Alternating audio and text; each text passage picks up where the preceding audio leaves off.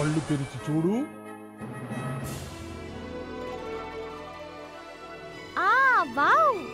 ఎంత బాగుందో! నేను ఫస్ట్ టైం స్నో వరల్డ్కి రావడం.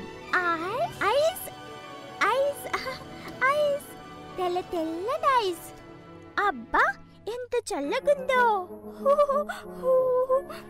ఓ ఆదిత్య నువ్వు ఎంత కాదన్నా నువ్వే నా బాసి. నీ కోసం నేను ఏమైనా చేస్తాను.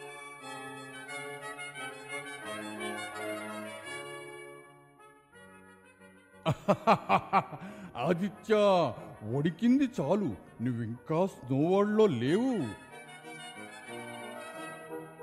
హ్యాపీనా? ఫుల్ హ్యాపీ అబిరా? ఈ క్లూలు మంచు వర్షం అబ్బో ఎటు చూసినా మంచు కొండలే. ఎంత బాగుందో. చాలా ఇంకా ఎక్కడికైనా వెళ్ళాలనుందా? ఇప్పటికైనా నాపై నమ్మకం కుదిరిందా? ఏమిటి ఆదిత్య?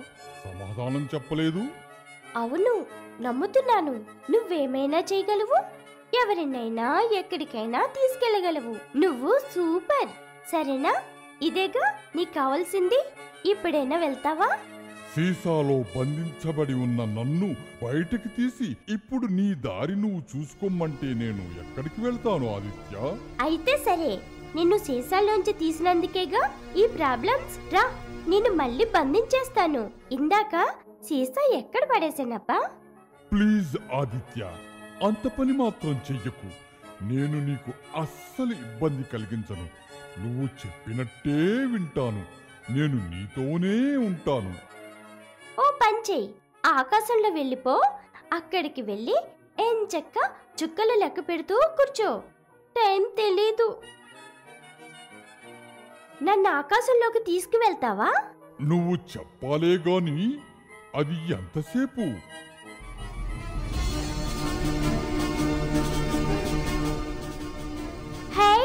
విమానం! వద్ద బీరా పడిపోతాను.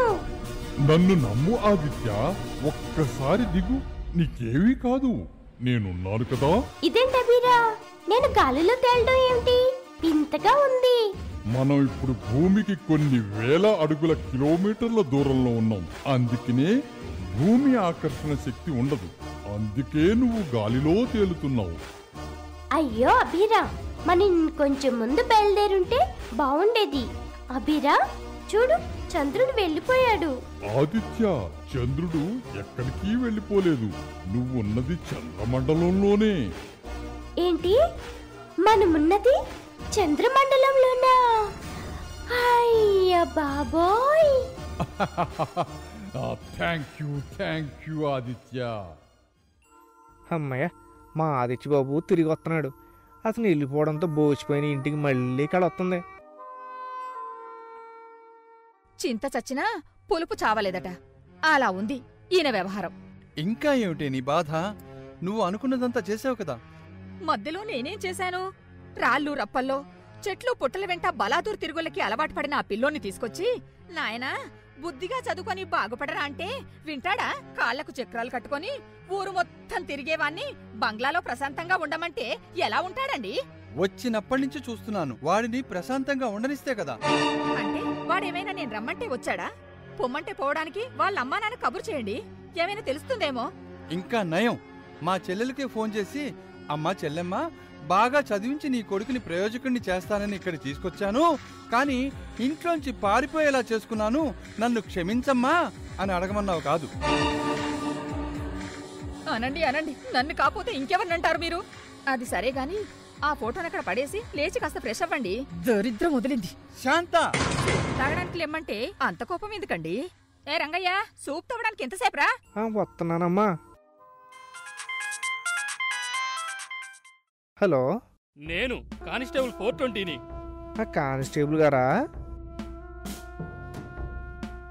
ఆ, చెప్పండి నేను విశ్వనాథ్ని. ఏంటి సార్ ఇది? మీరేమో ఫోటో ఇచ్చి ఆ అబ్బాయిని వెతికి తీసుకురమ్మంటారు. కానీ ఆ పిల్లోడు రానంటాడు. అసలు ఏం జరిగిందండి? దొరికినట్టే దొరికి పారిపోయాడు. అంటే? ఇంకేముంది సార్? కష్టపడి మీ వాడిని పట్టుకున్నాం. కానీ ఆ. మమ్మల్ని మాయ చేసి తప్పించుకొని పారిపోయాడు. ఆ. అమ్మయ్యా వీడు విరగడైంది. ఏమైందండి? మన ఆదిత్య దొరికాడా? ఇంటికి తీసుకొస్తున్నారా? రంగయ్య కారు తాళాలు పట్రా? మీరెక్కడికండి?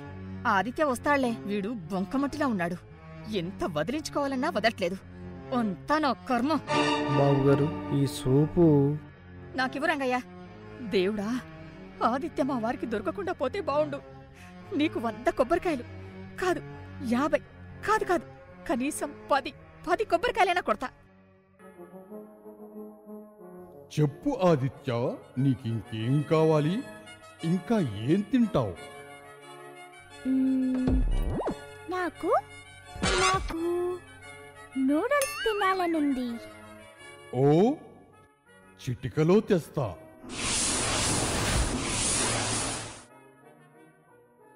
ఆ ఇంకా చెప్పు. నాకు ఇన్ని. కాదు ఇన్ని. కాదు కాదు ఇన్ని. ఉడకబెట్టిన పల్లీలు కావాలి. తేగలవా. అదంతసేపు.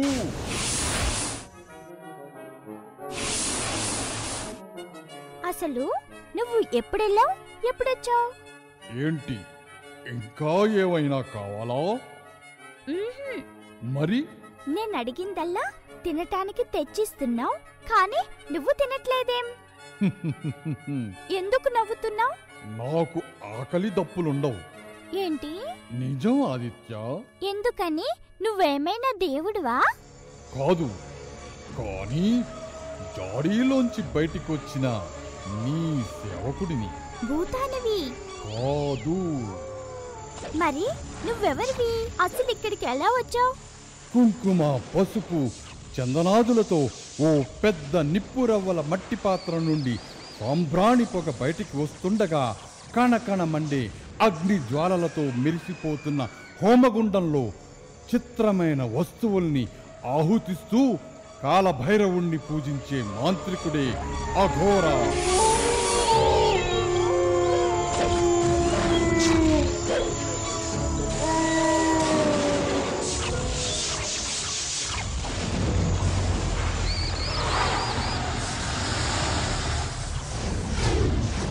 అందుకే కాల భైరవుణ్ణి నిరంతరాయంగా మనస వాచ కర్మణ పూజించి అనుగ్రహం పొందాలని తద్వారా తన కోరికలన్నింటినీ నెరవేర్చే వరాలను పొందాలని ఆశిస్తున్నాడు అఘోర. అలాంటిది అతను చేసే ఘోర నిష్ఠూర పూజలు నిర్విఘ్నంగా కొనసాగేటట్లు చేయడం కోసం నన్ను సృష్టించాడు అఘోర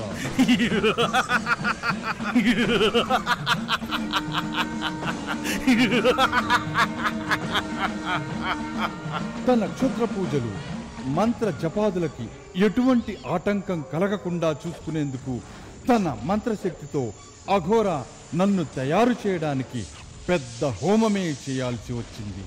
ఏంటి? నిన్ను సృష్టించింది అఘోర మాంత్రికుడా? దానికోసం ఒక పెద్ద హోమమే చేశాడా? మరి నువ్వెలా బయటకు వచ్చావు?